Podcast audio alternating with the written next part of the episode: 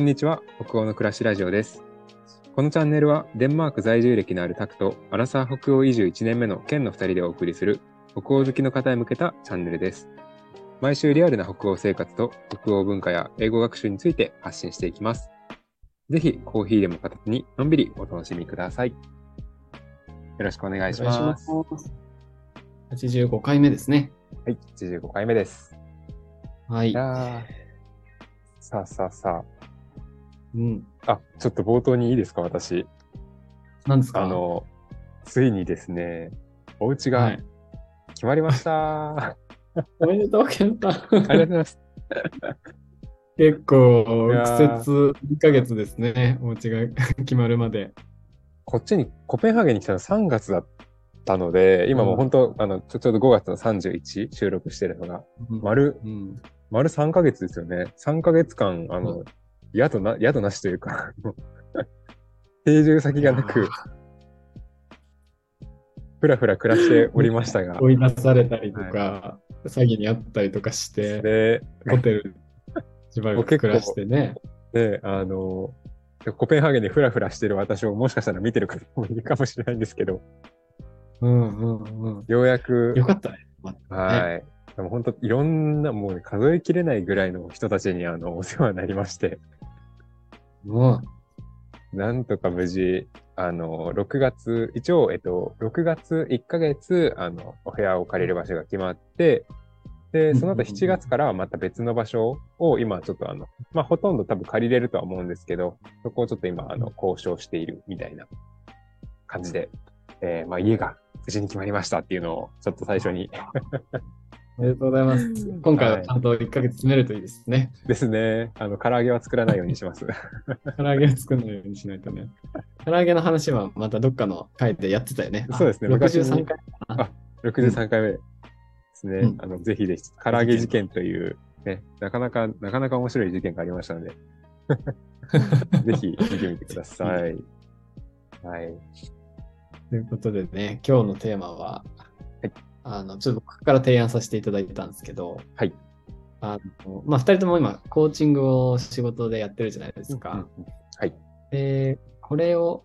まあ、思えばなんか僕、コーチングスクール通い始めたのって2、3年前、なんかコーチングよしやるぞって思ってる時期に、ケンさんに、あの、ズームつないで、なんかいろいろ教えてもらったんですよね、コーチングスクールのこと。でしたね。懐かしい。懐かしいよね。あの時、あの時の自分は結構なんかテンパってたなってなんか思うけど、なんかコーチングやりたいやりたいみたいな感じで、でもどうしようどうしようっていうところでう、ーん。そうそうそうそう。なんか、えいって飛び込んでみるっていうよりもいろんな情報を集めて慎重に慎重にって感じでやってて、そうだ、テンパってたんですね、あの時。気テンパづかなかった。ってるっていうか、そうそう 早くやんないとみたいな感じうんうんうんうん。があったかなと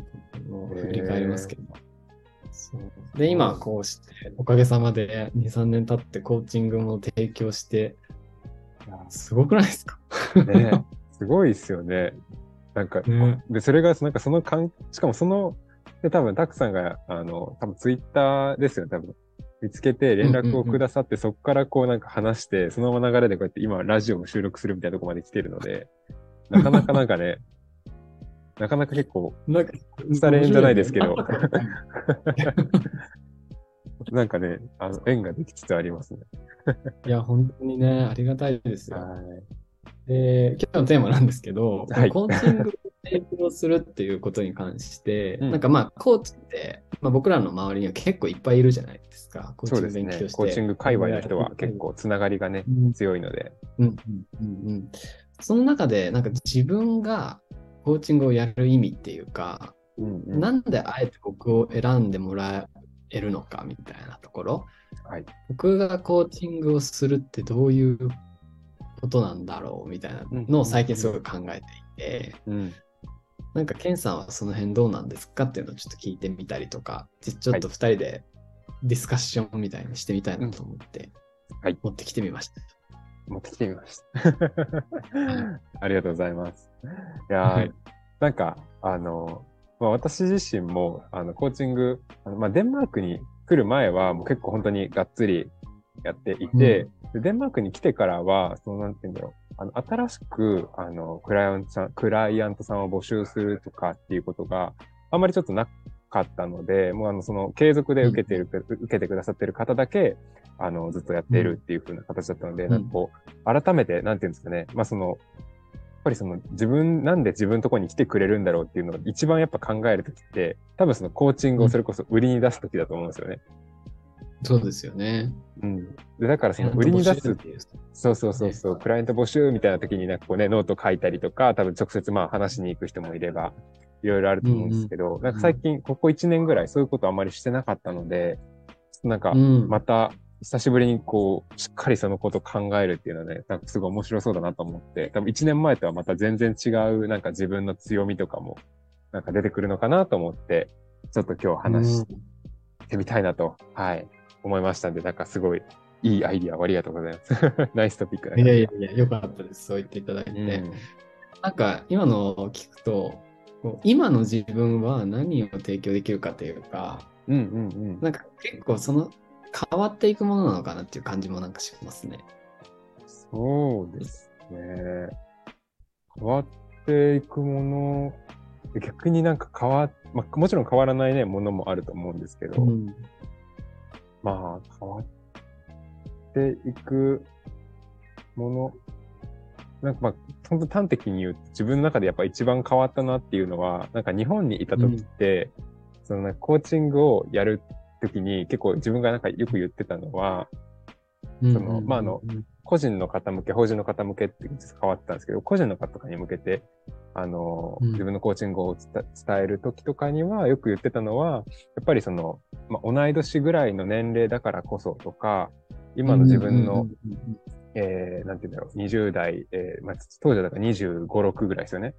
そだからこそ、からの目線だからこそ、なんか伝えれることとかもあると思います、みたいなことは、本当にもうすごい言ってて、多分そういうなんかそのうん年代によって見える目線みたいなのは、やっぱ今でも変わらない。はいはいはいはい。そこは変わらないとこ。で、一番変わったなって思うのは、やっぱり、あの、デンマークに来たじゃないですか。で、うんうんうん本当に、ずーっともうこれは多分2年前ぐらいから僕知ってる人はず知ってると思うんですけど、ずーっとデンマーク行く、デンマーク行く、デンマーク行く、ずーっと言ったんですよ。ああ、うんうんうんうん。ずーっともうそのなんか言ってて、なんかそれがいよいよやっぱこう本当に実現して、なんかこう夢に向かって歩き出すじゃないですけど、なんかそれをなんかこう、なんて言うんだろう、ほん結構本音の本音で、なんかこう、うん。こう、コーチングを提供する側の自分たちも、自分もうん。本気で人生歩んでますよってなんかこう、言えるようになってるか、うんなんかその前がそうじゃなかったとは言えないあの、っていうわけじゃないんですけど、なんかこう、いよいよなんか自分も、なんか夢に向かって歩き始めましたみたいなことをちょっと言えるようになったかなっていうのはなんか今、パッと浮かんだね、あの、一番の変化っていうところではあるかなと思います。ねずっとだって行くって言ってて、実際来てるわけだからね。そうそうそうそう。なんかこう、行く行く詐欺じゃないですけど、なんか夢だけ語って終わってる人じゃなくて、本当にちゃんとこう夢を叶えに行ったというか、確ちゃんとかに確かこうやっに。てますよって言えるのは、なんかやっぱりこう、なんなんだろう、自分のその見せ方っていうか、自分の強みにもなるし、多分それは、うん多分コーチングした時にも多分伝える言葉とかでなんか変わってくるのかなっていううんうんうんうん。のはありますね。なるほどな。そうだよね。それってでも、すごいことだよね。うなん。か、そうですそっね。か、そっか。確かに。うん。でもなんかそれを聞いて自分のことを振り返ると、なんか ちょっと今、本当今ここで話しているんですけど、なんかこう、それこそ、ケンさんと初めて話した時とかは、普通に仕事をしながら、なんか片手間でコーチングの勉強をしたいな、みたいな。片手間だって言ったらあれだけど、うんもともとすごい興味があったので始めて、で、なんか仕事を辞めたいな、みたいなのもずっと思いながら過ごしてたんだけど、まあ、それもなんか、辞めたしな、みたいなことはありますよね。もう辞めてから経ったんですけど、はい。仕事辞めて自分でやってくって決めて1年経っていて、それとかもなんか、すごいよね。自分で言うのもあれ全然なんか今、今すごいわけじゃなくて、今は結構売り上げ上がってきたりして、やべえやべえって、すごい必死ではあるんだけど、なんかやるって決めたことをちゃんとやってるうん。みたいなの、なんか振り返って自分もそうだなって思って、なんかそう、やっぱりこの自分がなんていうか、今生きている姿みたいなのが、価値として、まあ価値として提供できるっていう言い方なのかわかんないけど、リソースには確実になっていくっていうか、こともありますよね。うん。うん。うん。うん。なんかそれこそ、本当になんか、コーチングっていうか、まあそういう、なんなんていうんですかね、対人支援みたいなのって、うん。なんか、本当英語学、英語学習にも似てるっていうか、なんか、僕があの、うんうんうんなんかやっててすごく感じるのは、やっぱもう生涯かけ、なんか、そのなんか短期間で終わるものじゃないなっていう、その勉強い。や、確かに。なんかその資格取ったら終わりとかじゃなくて、なんか、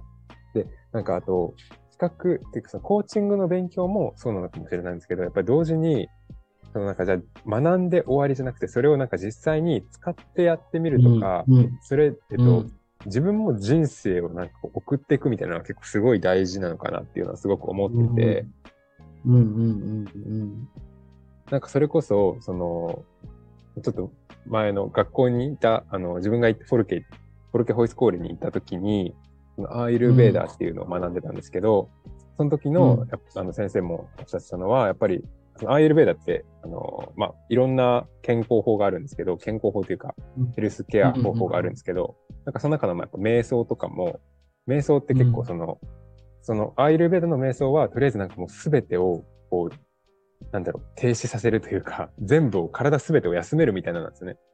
その。のを目的としてやってるみたいな。うんうんうんうんですね。やっぱりししっかり体を休めると、その反面、こう、動き出す。勝手に、体が自動的になんか動き出すみたいな、なんかそういうふうな考え方をしてるのもあって、うんやっぱりだから、性だけだとダメだし、動だけでもダメだし、みたいな。しっかり休めば動けるし、みたいな。このなんか、振り子に近いよ、みたいなことをすごく言ってて、なるほどね。なんかそれはやっぱりこう、コーチングにおいても、っていうかなんか全部においてなのかもしれないですけど、なんかこう、うん。学んで、学ぶっていうなんかこう、そこで終わるんじゃなくて、それをなんかこう、活かして動いてみるみたいな、自分の人生を動かしてみるみたいなのは、うんうんやっぱりすごくなんかこう大事なのかなっていうのは、すごい、今思いますね。いやー、確かに確かに。なんか何学んでもそういう話が出てくる。あーいや、でもそう、本当そうだよね。なんか英語とかも本当一緒で、文法とかもね、学んで、うん。えー、関係ないしてこういうやつなんだとか言って、そ れでも使わないと、やっぱり、それはなんかち、ただなんていうか知ってる、それについて知ってる、うんということと、それを実際使えるとか、それを分かってるっていうことって全然多分違うことだなと思ってて。ね、だからそのコーチとしてややっていくのであれば、やっぱりコーチング、コーチングっていうか、なんか生き方っていうか、そこを体現する人ではありたいですよね。うんうんうんうん。なんか、ね。ちょっとこの質問めちゃくちゃ答えづらいかもしれないんですけど、あ、の、今自分の一番のなん、あの、売り込みポイントみたいな、アピールポイントみたいなので言うとどういうのがありますか？たくさんのコーチング。僕の売り込みポイントです。売り込みポイント。むずいね。まあその一番なんて言うんですか、それこそその誰かに届ける価値になる部分、たくさんの思う一番価値になる部分っていうのは。そうですね。いや、これ収録だからな。なんだろうな。そうね。あの、全部ノーカットになっちゃう。ね、これ全部 生放送に近いから生放送に近いからもうあの黙っちゃうともうずーっとね、無言が続くみたいなことがね、起きちゃうんですけど。そうだよね。答えづらいだろうなと思いながら聞いちゃいました。うんそうなんか僕がコーチングをしてて、すごうんうんいこれはなんかできるなっていうか、これはなんか喜んでもらってるぞっていう感覚があるところでいくと、はいなんかその、なんていうんですかね、明日を生きる気力が湧いてくるみたいなところ。があるなってはちょっと自分で言うのもねすごくあれなんだけどいいでんですよ、いいんですよ。言っちゃいましょう。なんかこのモヤモヤがあったりだったりとか、あとなんか落ち込んでたりとか、なんかこう、感情がわーってなっちゃって、なんか、落ち着かないみたいな時とかうんに、うんなんかこう来てもらうと、あの、こう整理されて、よし、明日も一日楽しく生きるぞみたいな感じになれる、うんうんうんみたいなのがなんか結構あるかなと思ってて、その、僕結構月1でずーっとやってくれるクライアントさんが結構いるんですよね。はい。で、なんか、なんていう、イメージ的には、あの、月1で美容院行くみたいな感じで来てもらってる、みたいなイメージが。メンテナンス的な。そうそうそうそうそう、そういうメンテナンス的なところはなんか自分のやってるコーチングはすごいなんか今のところしっくりはまるなっていう感覚はありますね。なるほど。いいですね。美容室、美容室みたいな感じで使える、使ってもらえる。なんかね、そう。でもそれって今なんか言いながら、それって自分のやってる、自分のするコーチングのことであって、うんうん。なんか自分のあり方的なとこから出てきてるものなのかな、みたいな、そういうが立ちました。お おー。それ何自分の、な、自分のなんていうんですか、その、あり方、生き方が出てるものではない。相手が、相手が感じてるものっていうだけであるってことですか？あ、っていうか、例えば、その、明日を生きる気力が湧いてくるんだ、みたいな、んうんうんそういう関わり方を、例えば僕はマニュアルを書いて、はい誰か知らない人にこういうふうにやってねって言ったら、うん。できたりするじゃないですか。その、明日の、明日も頑張ろうみたいに思えるっていうことだから。おー、あ、そうなんだ。他の人でどうどうなのかなと思って。どうだろう。